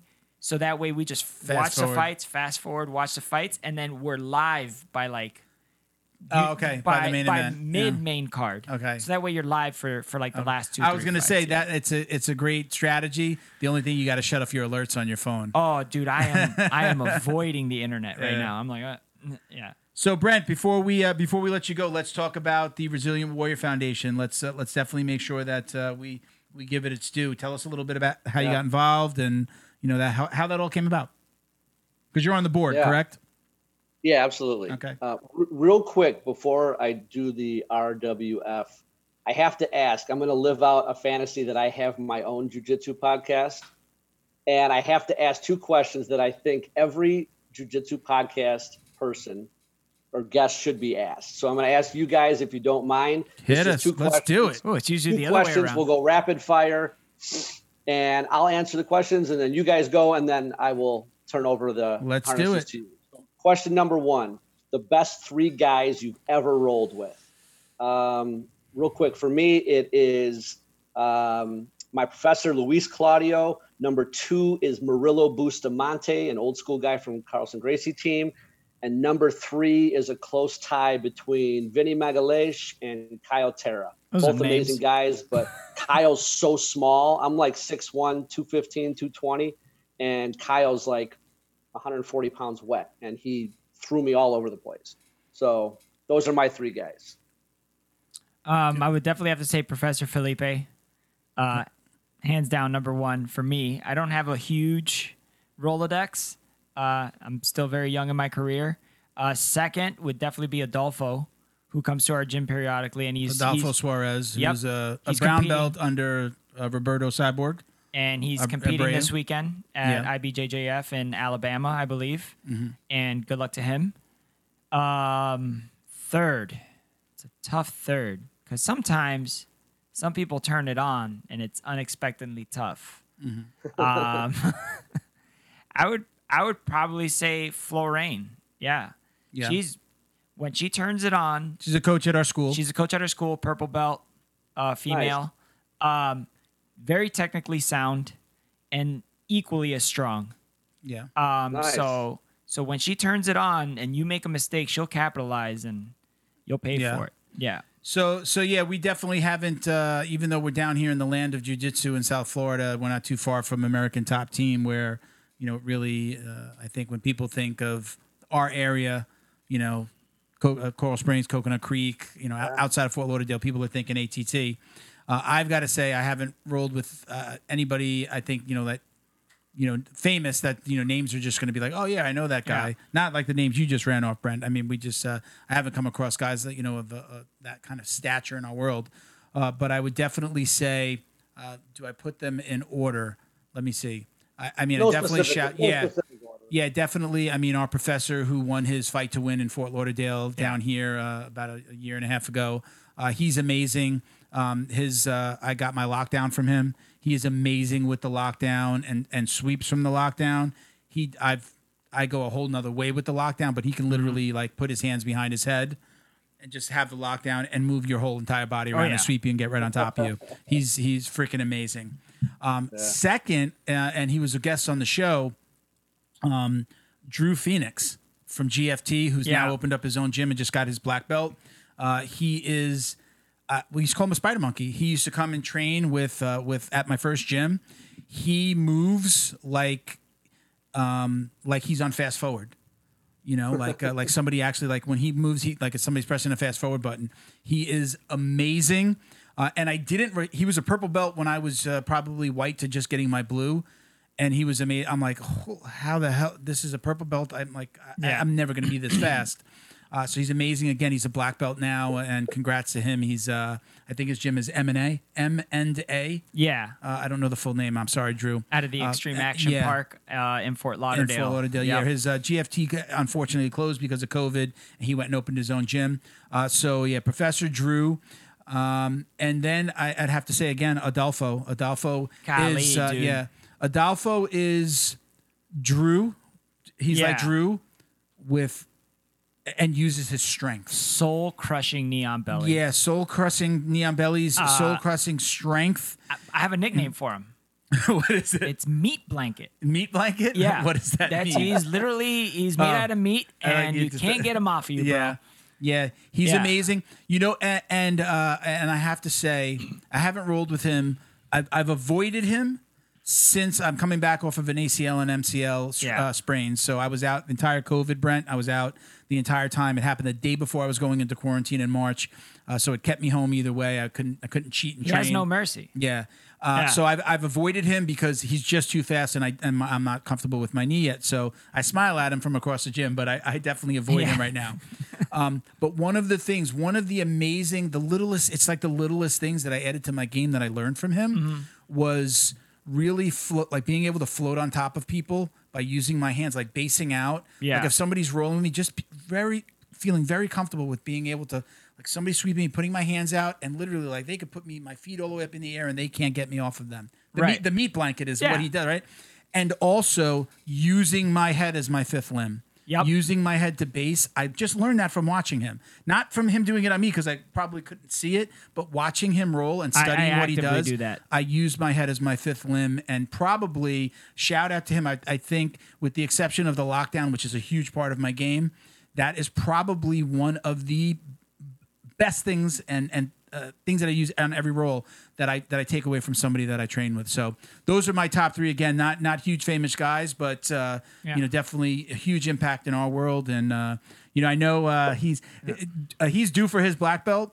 And I think Cyborg's basically told him like Yeah. until you win a gold, until you're on that. It's podium, happening this weekend. It's dude. happening when he when he gets his when he gets his I'm next super gold. rooting for him, man. Yeah, he's- he he's deserves. awesome. If anybody deserves it, man. Yeah. And I don't know much, man. It's just you know I'm talking from the bleachers. Yeah, But I just think, as a human being, you know, I see him how he interacts with his wife and his kid, and Yeah. and how he treats other people, and he's awesome. He's yeah, amazing. he's just a good Yeah. dude and really good at what he does. So Adolfo, the only reason I'm avoiding you and staying away is because I don't want you to smash my For knee. for the obvious reasons. So so go ahead, Brent. We're gonna. Did you have another question, Yeah, Brent? You said two, you had right? two, right? Did you have two questions? Uh, yeah, the other one I just I'm always interested in uh, favorite submission. Mine's I talk about it a lot. I'm I'm obsessed with the Ezekiel choke. Um, Oh, I so hate I'm always you. curious. I'm always curious when I talk to people what uh, you know jujitsu guys, especially guys that I don't know or that I can't train with. I'm always curious what uh, Yeah. people's favorite submissions are. That's funny. As an aspiring jujitsu podcaster, I actually also have that. Just so you know, I also have that on my my list of questions. As a don't forget to ask this question. Yeah. What's so, your favorite but go ahead, go go ahead, Miguel. What's your favorite? You know what my favorite kind of beer is?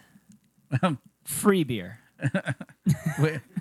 You don't get it right. Any, don't get- anyone I could get at this point. Yeah. is what I'm saying. Uh, no, but if I had if I had to pick one, I like that answer. Yeah. That's awesome. uh, I would have to say Kimura specifically from the bottom is my favorite. Yeah. It's the most satisfying to land when they're on top of you and they fall into your guard and they start kind of losing the hand battle game and then I escape my hips out of one end. I'm Yeah. able to grab a wrist and they're not paying attention and then ah, sneak it in. Nice. Wagada, bro. you know what my favorite move is. Do you know my Uh, favorite move? Uh, what the Abu Ghraib? They've. Uh, I. I did not. I did not give it this name, Brent. I'm not gonna. I'm. Uh, I'm actually a little embarrassed to say it sometimes because I. I'm, I'm not sure how inappropriate. I don't it know. is, I'll call it the Waffle House, Yeah. bro. Smothered, covered in chunk, bro. It's, it's I, a uh, tough my, one. my favorite move, Brent, is the north south, South choke. choke. Um, it's I, good. I- yeah, I believe that, uh, that it comes back from when I didn't know how to do a north south choke. My very first tournament at, at white belt, I basically wound up in north south and had my belly on this guy's face, and he tapped. Didn't really Yeah. know that you know I was just holding a position and kind of let my weight down and and you know he was a white belt too and was getting smothered. But that turned I took that and I said I need to understand this position. Uh, and and I just went on YouTube and discovered Marcelo Garcia, and then just started to study it and find every freaking video I could find, uh, and then learned how to actually do the choke, which which I absolutely love. And anytime I show it to anybody, I say, look, most people, especially you know again at, you know maybe purple belt and below, when they're learning jujitsu, they're learning guard, you know, Side. to side control, mount. Turtle. Um, a lot of, I, I mean, think back to a time where your coach has taught you how to defend against somebody going north south on you. I was never taught a, de- a defense. Other, you know, it's one of those like, don't let them get there. That's- Alligator roll, bro. yeah. So it's it's something that people don't teach, especially in the basics. So I'm definitely able to get that on you know people my belt and below still. Yeah. And, but I but I just love it because it's so easy to get. I can get it from a knee on belly. Mm-hmm. I go knee on belly. You take your hands down. Your neck's completely open. I just quickly transition to the top. It's a legit submission. And, yeah, and it's uh and, and no can defend. Yeah, it's know? it's not only a legit submission, and I've I've been on the other end of it several times. Uh, it's also it teaches you a lot about self control when you're getting submitted that way too, because like you're also having a mini panic attack. you are. You have to. You. I've told myself internally because you can't speak because it's a good choke. Uh, like you're okay. You're gonna be all right. You're gonna be all right, buddy. He's, he's probably not gonna murder you. So, some of the taps are freak out taps. Like, all right, Yeah. just get off me, bro. I can't take it. You know. Well, I, I, and actually, I do go back to. I got Alex on this recently, and he was just like, uh, you know, went to the the straight. The Abu Ghraib comes from uh, our, one of our co-hosts jokes with me. Um, you know, I'm a big guy, so. I, I don't look as sexy as the rest of you guys in, in rash guard, so I always wore a t-shirt over my rash guard, and that rash guard gets really sweaty with my sweat and my opponent's Sure sweat on a nogi day. So, uh, you know, our co-host Miguel, uh, excuse me, uh, Junior says that that wet T-shirt is like, you know, is like being waterboarded. yeah, it is, dude. and it turned in. He named it the Abu uh, the Abu Grave, and, and here we are. But the other day, I actually got Alex on that. Like, uh, I had just gotten back. It was one of my first or second rolls back after Uh, since Big quarantine. Alex? Uh, yeah, oh, the fresh, Alex. fresh purple Cut- belt. Yeah, fresh purple Congrats, belt. Shout out to Alex. Congrats on your purple belt. Um, I actually I couldn't get him. I could see the clock. It had like maybe ten seconds left. Yeah. and I couldn't get it. I, w- I would just kind of forgot a little thing that He's, where I had to put my head squirmy. and I just laid on his face and he tapped and Nice, I gave him the straight Abu Ghraib with the with the wet and that one. So so anyway, that was my long answer, Brett. But yeah, my favorite, that definitely hands down, my favorite move more more than anything is that people just don't know how to defend it. And uh, and some of the guys that there's a transition after that for the guys that do know how to defend or get in get a hand in and like give me some knuckles in my neck from the yeah. bottom.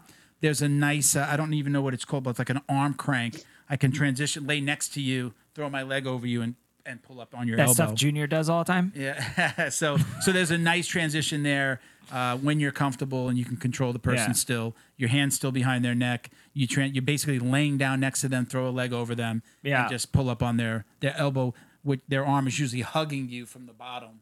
So uh, so yeah. So that that's why I love it. I've been So- there. I know what's up. All right. So let's jump into uh, into RWF. Let's let's talk about that. Let's make sure uh, we yeah. give them a little shout out here. Talk a little bit about uh, what they do and and your role there. Sure. And I appreciate you guys answering those questions. I know Yeah. you said you had it written down. Not No, I love over- it. Not trying to take over the show. I just, I'm always curious. I obviously, No. like you guys, I love jujitsu and it's always cool to talk about uh, different positions. And No, I love it. I love it. And if you're going to do a podcast, let us know. We can, uh, you know, I'll give you some of the tips and talk about some of the things that we've done and mistakes we've made. I'm not. So So we'll, I'll just come back on yours if I'm so. All right, that's cool too. all right, man. Do it- do a I- live I, one. appreciate it though. You got it, but, brother. Um, yeah, something else. I'm and I really appreciate it. I know you guys work with a lot of different um, nonprofits in the similar space, so I really appreciate you letting me briefly talk about uh, Resilient Warrior Foundation. You know, it's it's something that's so important to me. Um, so RWF, Resilient Warrior Foundation, is a uh, we're a 501c3 that serves U.S. veterans and first responders who suffer from PTSD or PTS. I, I usually leave the disorder off, but the PTSD is usually the diagnosis that the Department of Veteran Affairs gives. And um, with that, we provide scholarships to pay for uh, your monthly jujitsu fees. And um, you know, there's a bunch of scientific studies underway right now uh, examining Brazilian jiu-jitsu as a complementary treatment to conventional therapies. And um, it's just, I mean, the results that we see with a lot of these warriors, these veterans and first responders going into Brazilian Jiu Jitsu, and the vast majority getting into Jiu Jitsu for the first time. Mm-hmm. It, it kind of touches on what we talked about earlier in how, you know, people, every walk of life, people have anxiety, people have you know different uh, issues if you will. We have depression we have stress we have anxiety and we all have to deal with those and we all deal with those and manage those in, in different ways. And a lot of veterans especially a lot of guys and gals uh, that endured trauma overseas um, have real serious issues. And PTSD oh. is a serious thing. And I think what jujitsu does that's so amazing in addition to you know seeing a psychologist and uh, taking a more holistic approach and going to a chiropractor for pain and all these different things what jiu-jitsu does is it puts you head on with those issues with those anxieties and those different fears. And you have to again you have to learn to trust people again. You you have to face those fears. You have to confront those demons um, that are holding so many of us back and uh, it forces bonding and camaraderie. And again, it eases the stress and anxiety that you have because you're confronting all those things. And uh, it's just so important, and it's something I'm so passionate about. Um, the website is resilientwarriorfoundation.org.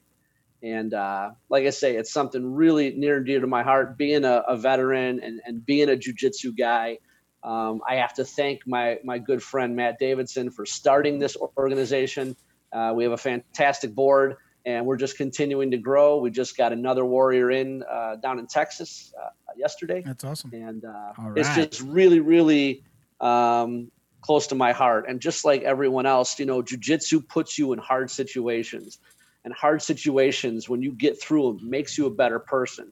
And for someone that has severe PTSD and doesn't even want to leave their house, it's a tremendous uh, on taking or task for them to go to a jujitsu school, not know anything about it, and willingly get on the mat and say, okay, I'm going to put my life and my limbs in your hands and trust that you're going to take this journey with me. And when you mm. leave there and when you start doing that on a regular basis, um, it's just a phenomenal thing. You guys know it. I wish everyone knew it. Right. And again, if there's anything you can do to support uh, Resilient Warrior Foundation, we tremendously appreciate it. We're going to make sure we uh, we, oh, we yeah. always uh, we'll throw it up on the screen. I uh, while you're talking about it in post, and then we're also going to put it in the description on both the podcast and on the YouTube uh, description. So uh, so it'll be out there. Uh, people will be able to click the link.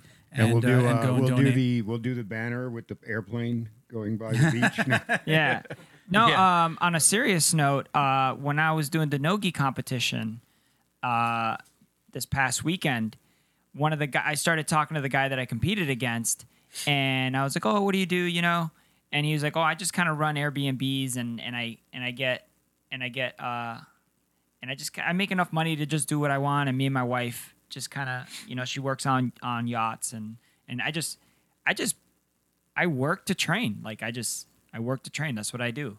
And I was like, oh, that's real cool. And then he asked me, and he's like, oh yeah, and I also do this, you know, jujitsu podcast and some, and, and it's like, it, like I sleep good at night, you know, uh, you know, the, the the owner of the podcast, he's always uh, trying to help out, you know, Wounded Wounded Warrior Foundation, like all this stuff. You know, he's like, you know, a lot of my Airbnb clients are like these vets that are just jacked up, man, and like they just drink too much. And I, I was like, dude, just uh, I wish I could I could help with using the stuff that we do in jujitsu, uh, and and like be able to spread that to those people.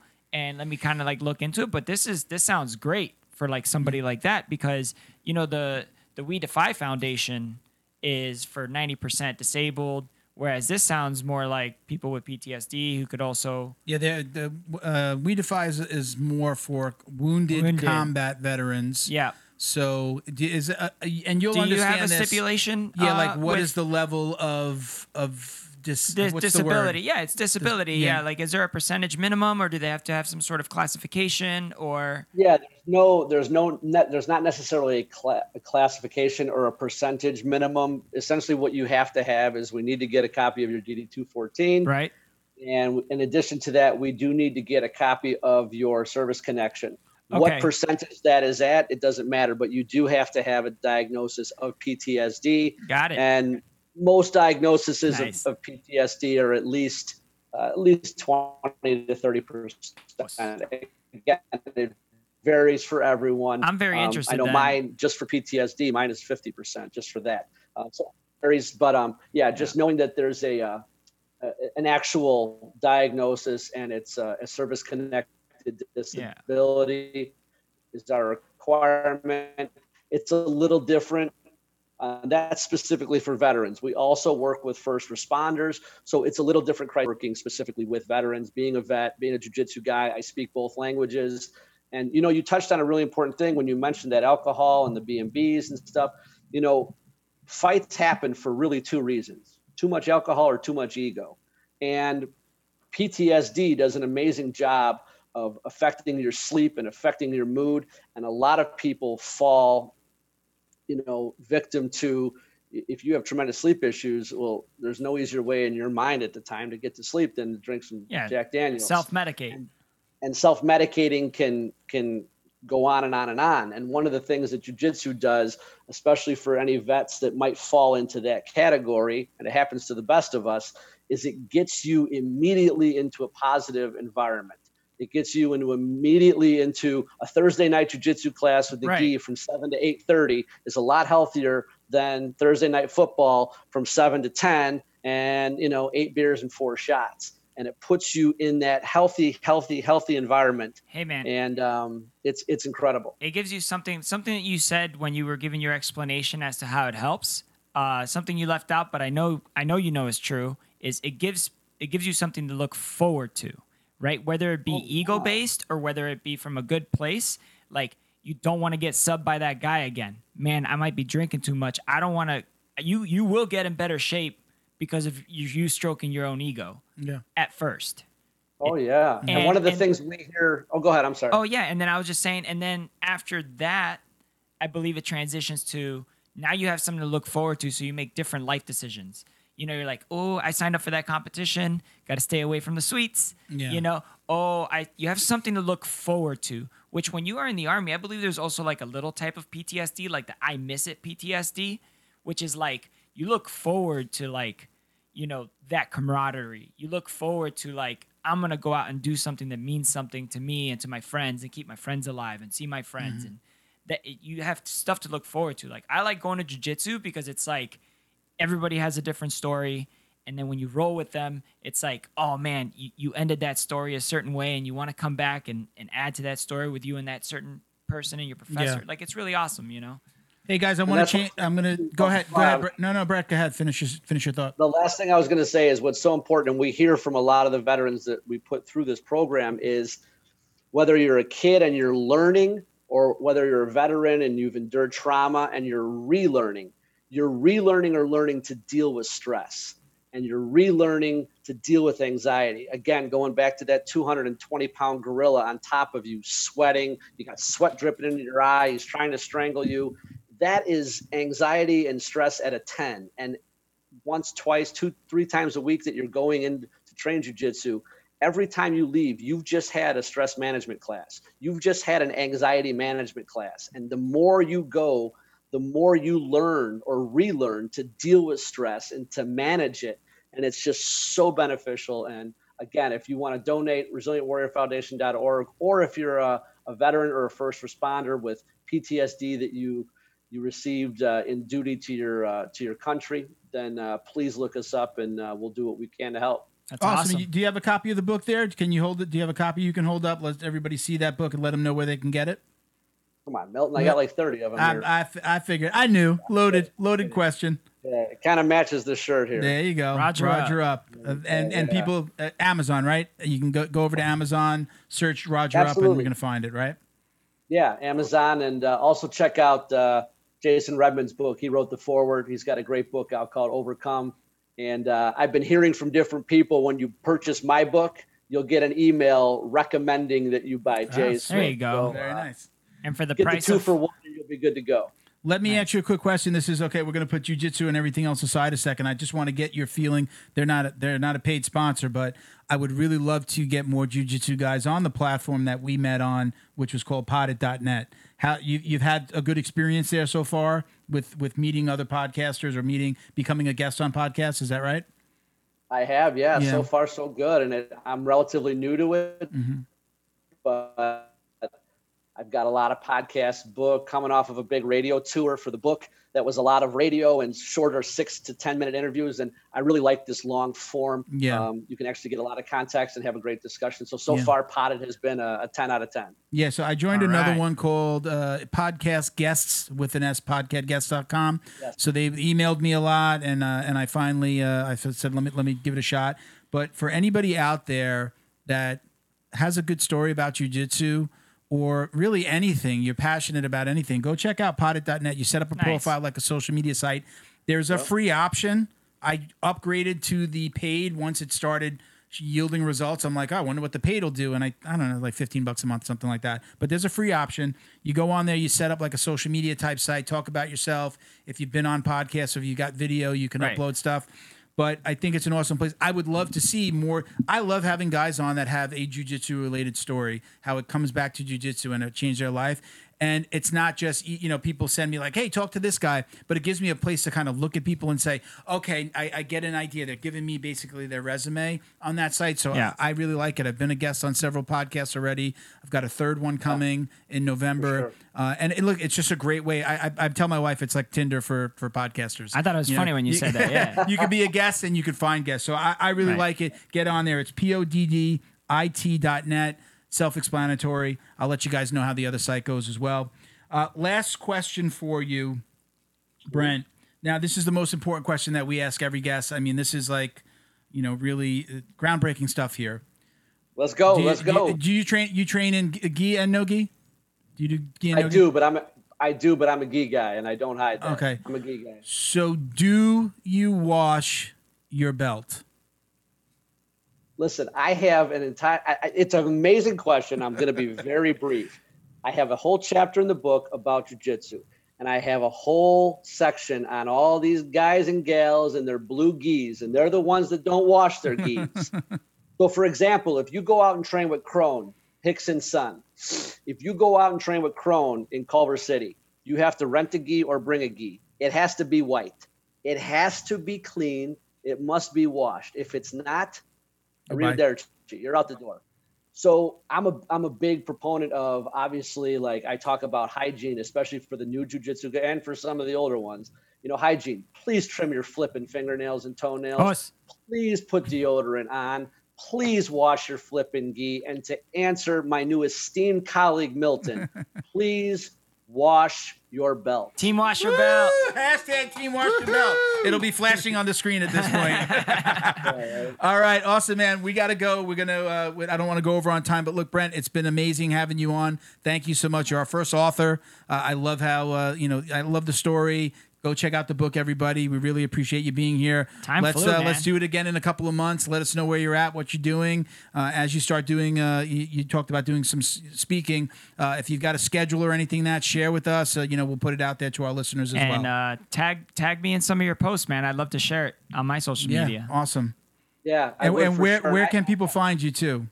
Yeah, right now just uh, just on Facebook, just uh, Brent Magnuson. Okay. And uh, I got the books on Amazon. And uh, you know what? I appreciate the offer. And uh, I'm going to say this real quickly, just to put my one of my really good friends and my professor, Luis Claudio. I'm gonna I'm gonna say this now to hold us both accountable. Luis is writing his first book, and I am co-writing and co-authoring that with him awesome. and the fact that he has such access to Rickson, he does all the diaphragm breathing. I mean, he's like a, a little Yoda. He's amazing. So when that drops next year, um, maybe we'll uh, Come we'll back. break it off and, and come back and see you guys. Let's do be it. great for everyone to, to hear that. Awesome, man. Again, All right, Brett, man. thank you very much. We're going to let you go. We're going to do a little closing here on this end. But again, we appreciate you. Thank you so much for coming on, and we'll talk to you guys soon. Thanks so much, man. Thank you, thank you, Milton. I appreciate it, and thank you, brother. I appreciate your service. We'll talk Take to you care, guys man. You're worth it. Bye. soon. Oos. All right, guys. That was awesome, man. That was cool. What a great guy, man. I love his story. I love his uh I love when people love jujitsu and, and they can tie it into the other things that they're doing. It really in their does life. work well with other Yeah. stuff. Yeah. We only got a few minutes, so let, let's uh, let's talk about the competition real quick. We got five minutes. Yeah. You get one minute to talk about the competition. We'll talk about it at the beginning of the next show. Okay, yeah, no, it was fun. It was a good learning experience. It was Yeah. very last minute for me. Um, it was a bit chaotic. Uh, they handled it as best as they could. Uh, It was a new breed, right? Yeah, you know, I don't ever want to talk smack. Whatever, they're just doing the best they can with what they got. You yeah. know? I mean, it, it's They're- tough times. They're, they're, they're providing jujitsu yeah at a good yeah. price point, and you get to compete. It was packed. The experience was all right. You know, Yeah. it was a little chaotic, like I said, but it was overall Okay. good. Um, I had fun. I learned a lot about myself. Um, I definitely got into my head when I was doing the gi portion of it. Um, there was a lot of warming up. What came first, down. gi or no or gi was first? No gi was first. So Yeah. you win the gold at no gi, Yeah. and then you go into. and So then you're I also really tired. I wasn't that tired. No. I had a lot of walkovers just because of other people being injured or not showing up. I essentially walked straight to the finals. Okay. All yeah, right. it wasn't that big of a deal. On the no-gi? On the no gi. Okay, all right. Yeah, and then with the gi, I had uh, two matches. The first one, I made a real dumb mistake, and I paid for it. Okay. Um, I lost by armbar, and uh, the second one, I lost by an advantage. So it was 0-0. The guy had an advantage. Don't really know how he got the advantage. Um, I was playing bottom a lot, and um, but I learned I learned a lot about myself. I think I mentally I mentally tapped on the second one. I could have been way more aggressive and Yeah. and implemented some stuff that I'm pretty good at and I know I'm good at and I just didn't for some reason.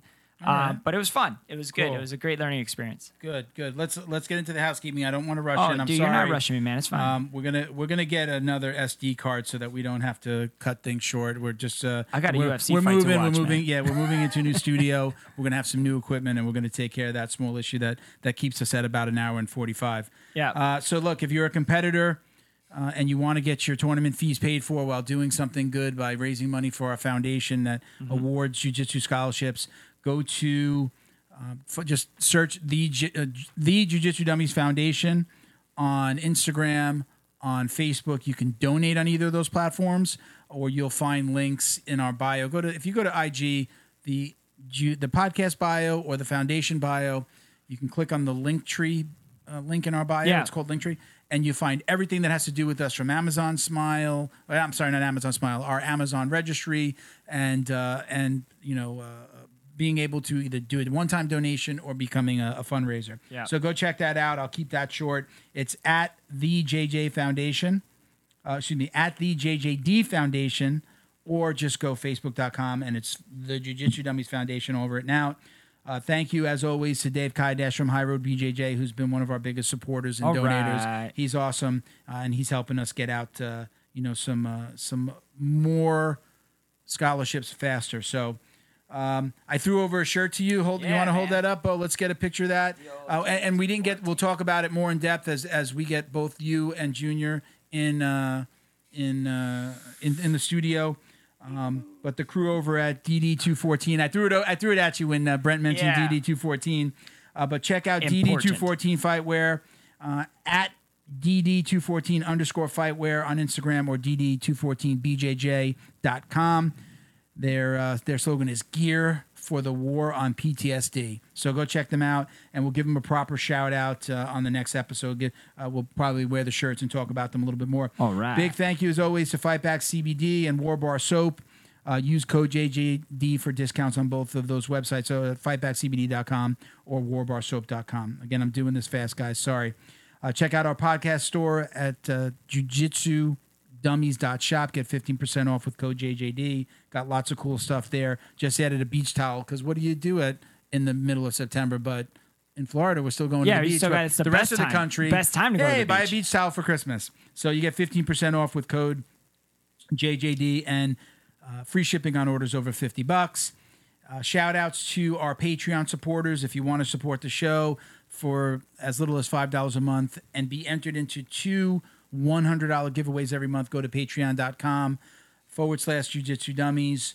And you again can uh, win up to uh, $100. Uh, shout outs to Robert Walker, Frank House, Liam Berg, Wolsey Rivera, Boa Athletics, Michael Pixley Jr., Jason Smiley, Britt Tavar, James Fisher, CJ Carroll, Mission 22, Chuck Red Door, and Roberto Santiago. Again, support us on Amazon Smile. I'm Uncle Milty. Uh, Uncle Mil- at Uncle Milty BJJ on IG. MLJ Rico. Here we go. We got it under Gotta go. 145. Let's get outta Woo! here. Oh, Thank you guys. Appreciate you. Thank you for watching. Let's go watch check these. out uh, uh, Brent's book on Amazon. Roger up. Roger up. Us. Bye. Dude. Dun, dun, dun.